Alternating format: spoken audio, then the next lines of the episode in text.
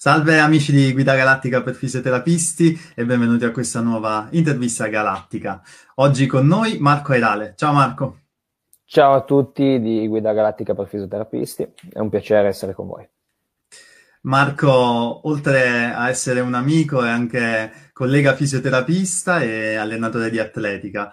E oggi lo vogliamo intervistare per parlarci un po' di quella che è stata la sua esperienza professionale sia come allenatore di atletica che come fisioterapista e in particolare di quelle che sono state le ultime sue esperienze estere. Quindi Marco ti chiedo di raccontarci un pochettino quella che è la tua esperienza eh, lavorativa, un po' la formazione eh, sia come fisioterapista che come ehm, allenatore.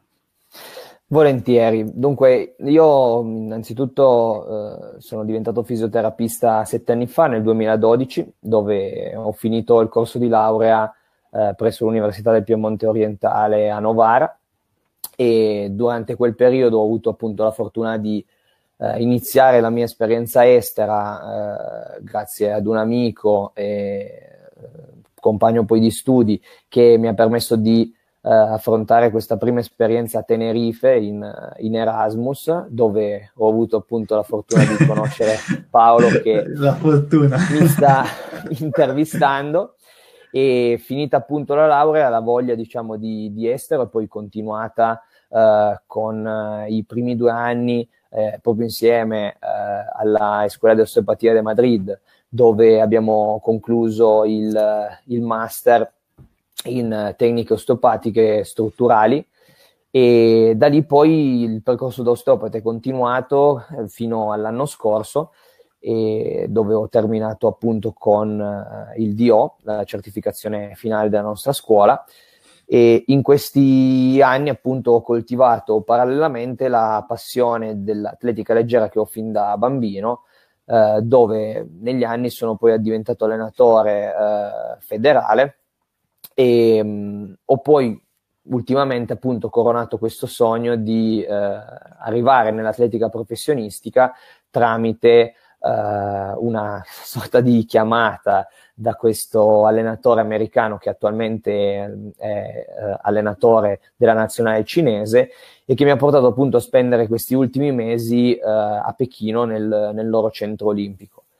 Durante gli anni eh, ho lavorato nelle squadre giovanili della Juventus subito dopo la laurea, eh, percorso che eh, mi ha dato appunto l'input per scegliere un po' questa mh, categoria di ehm, lavoro fisioterapico, quindi più a contatto con lo sport e diciamo eh, parallelamente nel privato con alcuni, alcune cliniche, soprattutto in ambito ortopedico di terapia manuale e tutto questo percorso mi è poi servito appunto per poter arrivare eh, quest'anno eh, a questa esperienza che affronteremo adesso durante l'intervista e che mi farà piacere condividere con voi. Sì, sì, no, infatti, poi eh, come ben sa la nostra pagina è molto attenta al, al, lavoro all'estero e a quelle che sono le esperienze dei colleghi italiani in diverse, in diverse nazioni. Quindi eh, appunto la domanda successiva era proprio su questa esperienza cinese. E, ehm, e, mi, mi, interessava sapere il tuo parere, non solo dal punto di vista professionale, che poi ci interessa molto, ma anche dal punto di vista personale, che cosa ti ha, ti ha lasciato questa, questa esperienza. Sì, diciamo che uh, questa Um, questo viaggio, perché poi è stato in pratica un lungo viaggio, è stato molto diverso dai precedenti. Era la prima volta che mi, uh, che mi impattavo con il mondo asiatico e comunque con il mondo extraeuropeo. Um, il mondo cinese non è assolutamente facile, soprattutto inizialmente, dovuto alla barriera linguistica che è molto forte. In Cina Uh, in pochi parlano inglese, che è poi la lingua che utilizzavamo, diciamo, a livello ufficiale, uh, ad esempio nello staff per comunicare.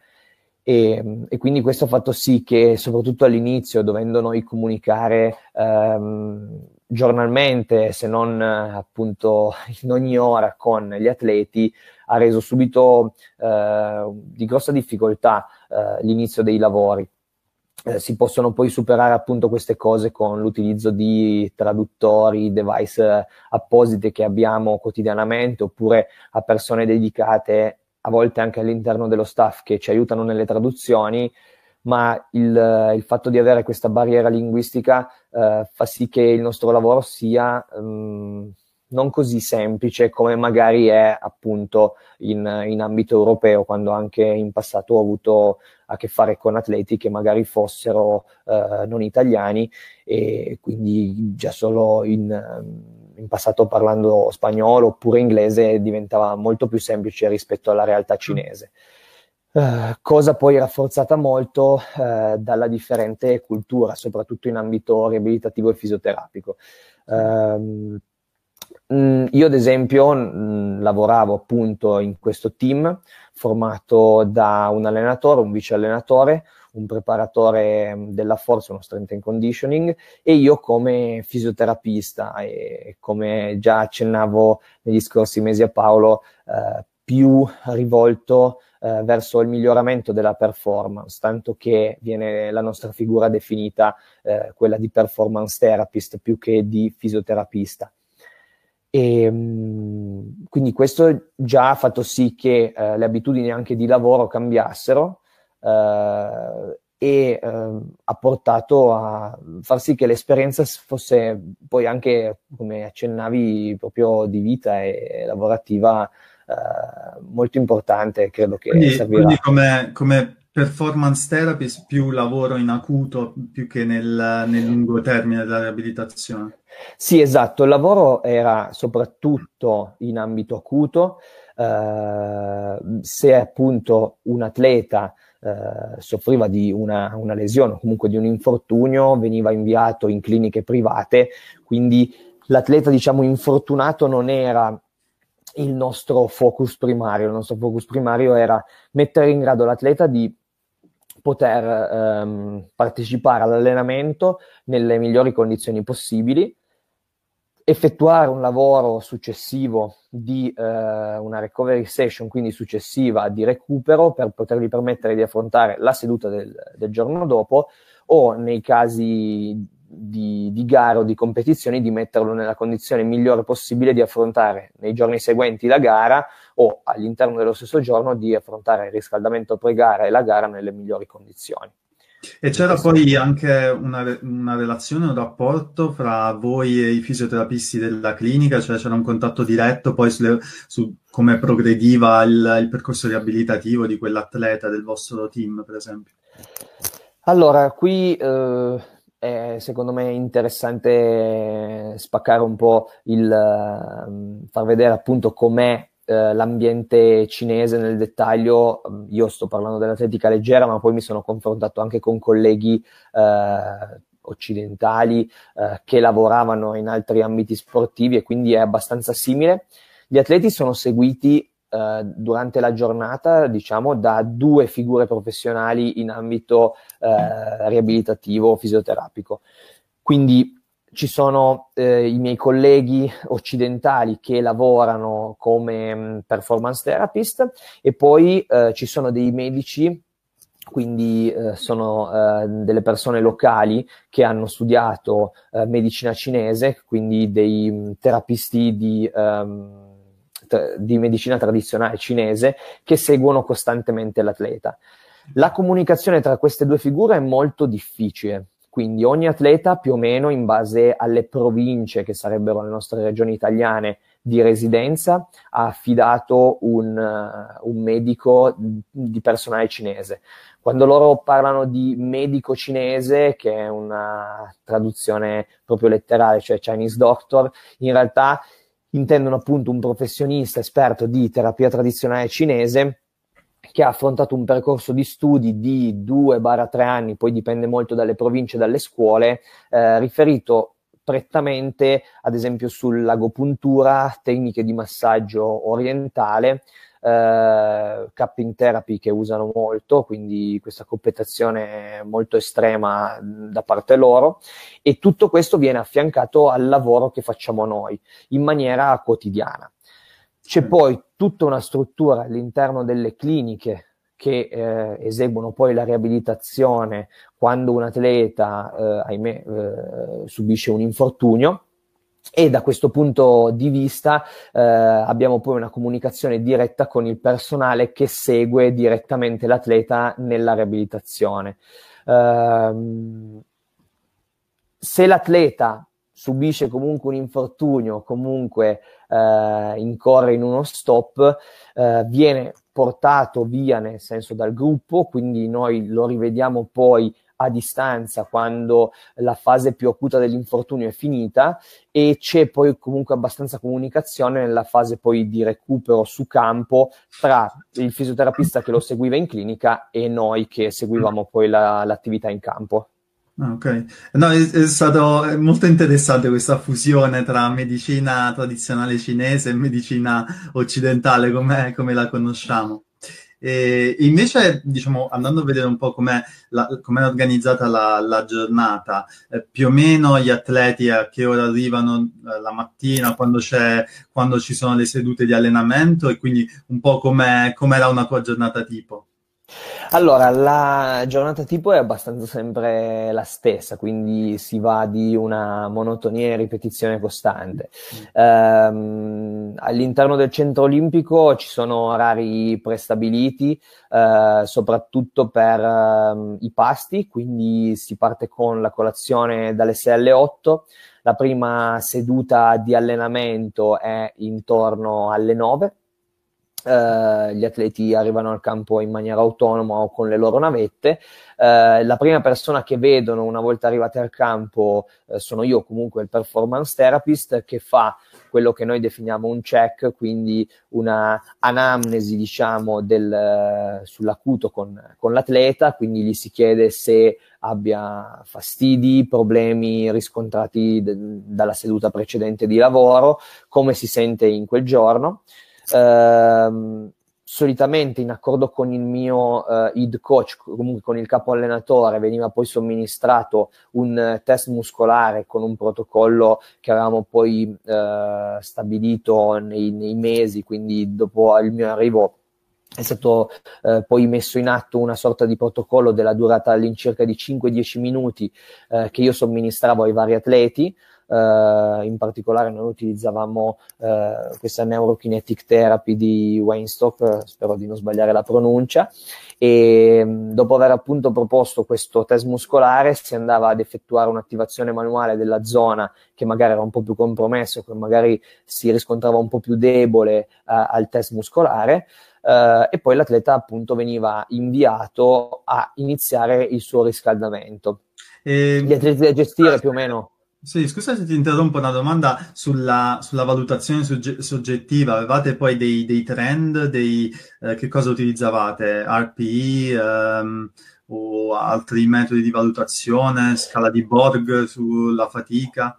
Sì, quello è molto difficile da usare con loro, soprattutto per la barriera di eh, linguaggio che si ha con gli atleti. Ecco. Quindi era più un feedback, eh, più che del paziente, mh, quasi totalmente esterno. Quindi il feedback mio eh, da terapista e poi il feedback dell'allenatore che con soprattutto l'utilizzo diciamo dell'occhio, eh, dell'esperienza pluriennale che aveva, nelle prime fasi del riscaldamento, soprattutto in atletica, nei primi gesti base, si vede, eh, si riesce a constatare se effettivamente l'atleta è pronto dal punto di vista neuromuscolare a svolgere la seduta di allenamento o meno perché appunto confrontarsi con loro diventa molto difficile.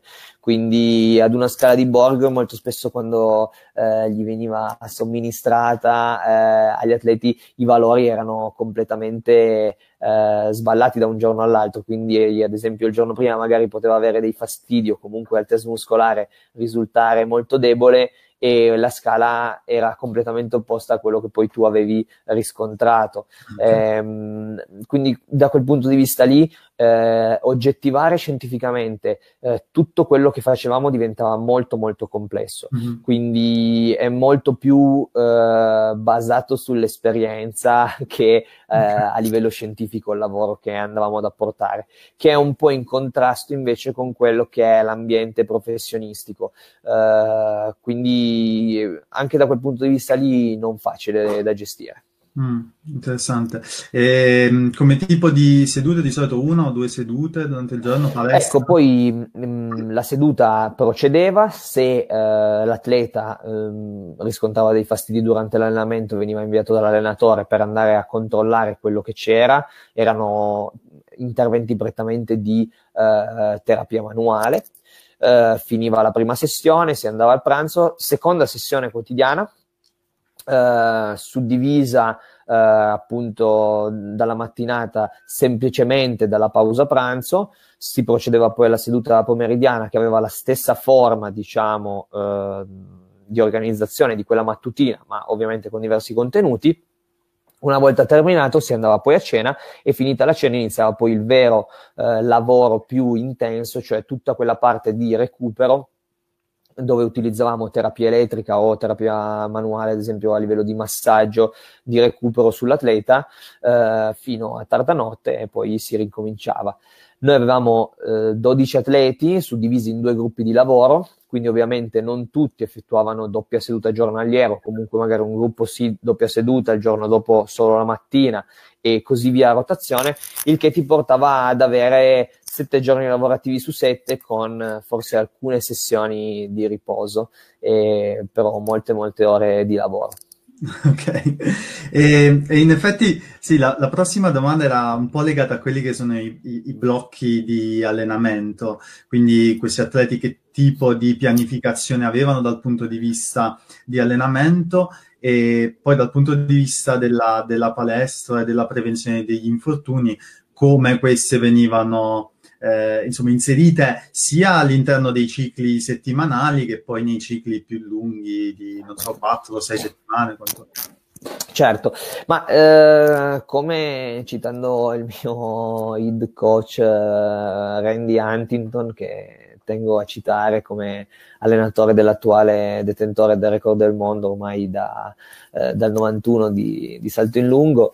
Eh, l'atletica è uno degli sport più semplici, quindi se uno fa uno sport di, fa una specialità di velocità, eh, alla fine deve partire da un punto 0, arrivare a un punto 1 che cambia nelle varie specialità nel minor tempo possibile. Se deve fare un lancio, un salto, deve eh, lanciare se stesso, l'oggetto, il più distante possibile. Quindi diventa eh, uno sport molto semplice e di conseguenza anche l'allenamento. Quindi l'allenamento veniva sostanzialmente suddiviso con sessioni di forza gestite in accordo con l'allenatore dallo strength and conditioning e sessioni eh, tecniche rivolte nel nostro caso seguivamo eh, i salti in estensione e la velocità, quindi eh, sedute rivolte solitamente alla, alla prova eh, di sprint, quindi allo sviluppo dell'accelerazione della fase eh, di massima velocità del lanciato, quindi più lavori di, di potenza, eh, i quali venivano appunto ripetuti con una successione abbastanza matematica e eh, il lavoro di prevenzione era fatto eh, molto più dallo strength and conditioning ehm, che da, da, me fisioterapista. Quindi eh, noi andavamo appunto a testare l'atleta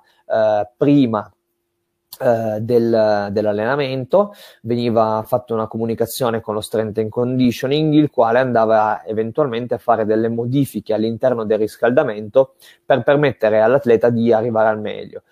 La cosa molto positiva, come ho già detto ad altri colleghi, è che noi comunque eh, dal, da quando io ho avuto la possibilità di vedere questi atleti agli ultimi campionati del mondo che sono stati ad ottobre, ehm, non abbiamo avuto alcun tipo di infortunio, quindi posso dire che l'organizzazione che eh, è stata eh, messa in piedi da, da, questo allenatore, dallo staff cinese, ha avuto poi successo.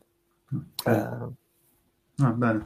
E quindi tutti i lavori insomma, di eh, prevenzione in, in, eccentrica della forza rientravano tutti all'interno delle sedute di, eh, sì, entravano all'interno delle sedute Uh, quindi del, del warm up dell'ogni singola seduta.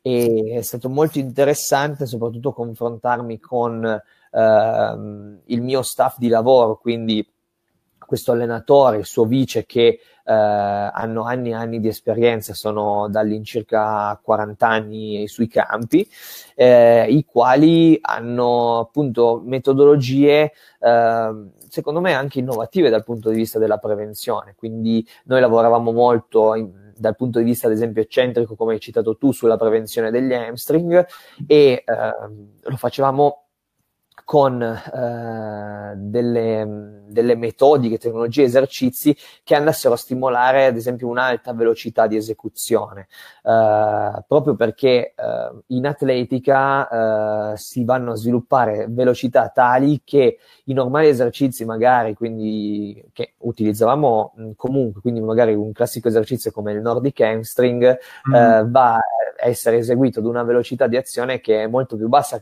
rispetto a quella che poi l'atleta svilupperà in gara. Uh, come anche ad esempio l'utilizzo di, delle tecnologie isoinerziali che adesso uh, vanno, vanno molto in ambito sportivo venivano anche applicate uh, tecnologie dove si sviluppa una velocità in eccentrica molto molto alta. Uh, l'assistant coach Rolf Oman, anche lui ci tengo a citarlo, è l'inventore ehm, del, del Quantum e del 1080, che sono eh, tecnologie eh, riferite una alla strength and conditioning, il mm. quantum e il 1080 allo sviluppo della fase di accelerazione, eccetera, che riescono tramite eh, meccanismi meccanici a generare altissime velocità, eh, molte delle quali anche rischiose se non, non, si sa come gestirle, che ci aiutavano molto appunto in questo lavoro di prevenzione. Quindi da quel punto di vista lì sono molto contento di aver visto queste tecnologie messe in atto anche da chi appunto le ha inventate. Ah, certo, certo, molto molto interessante.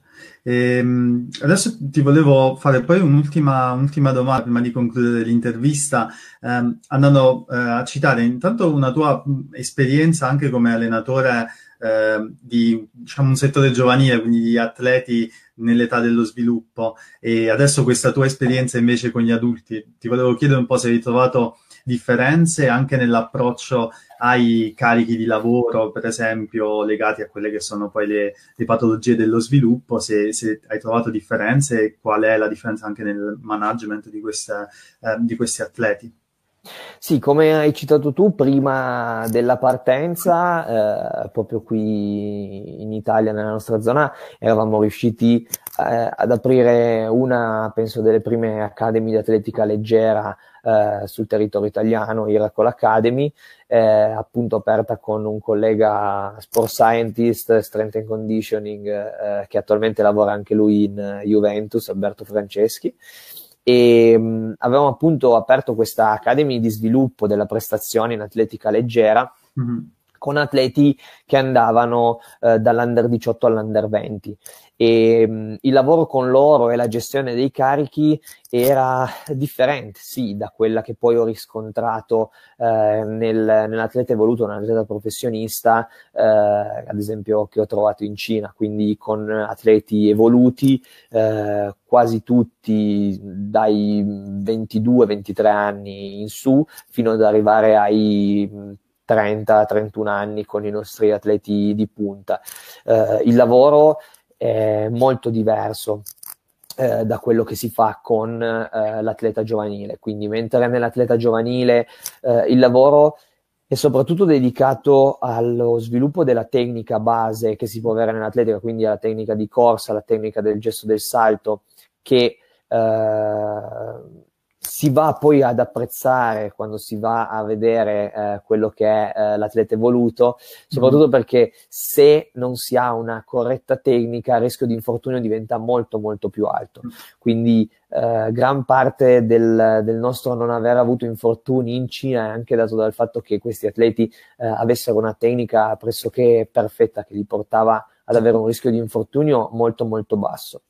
Eh, di conseguenza quello che poi evita anche l'infortunio è eh, l'aumento della, della forza, l'avere una massa muscolare adeguata al gesto che poi si, si va ad eseguire cosa che con gli atleti in via di sviluppo si tende a volte ad accelerare troppo, o comunque a, in, in, alcuni ambiti, soprattutto eh, io posso vedere qui i nostri regionali, si ha addirittura paura eh, nell'inserimento di un esercizio con i pesi in eh, ragazzi certo. magari di 15 anni e, e, che fa sì che poi l'atleta sviluppi magari altissime velocità per doti personali, eh, ma non ha appunto la forza per poter eh, eventualmente eh, reagire ad una imperfezione o comunque ad un qualcosa che può accadere durante l'allenamento della gara e quindi si va poi a causare l'infortunio.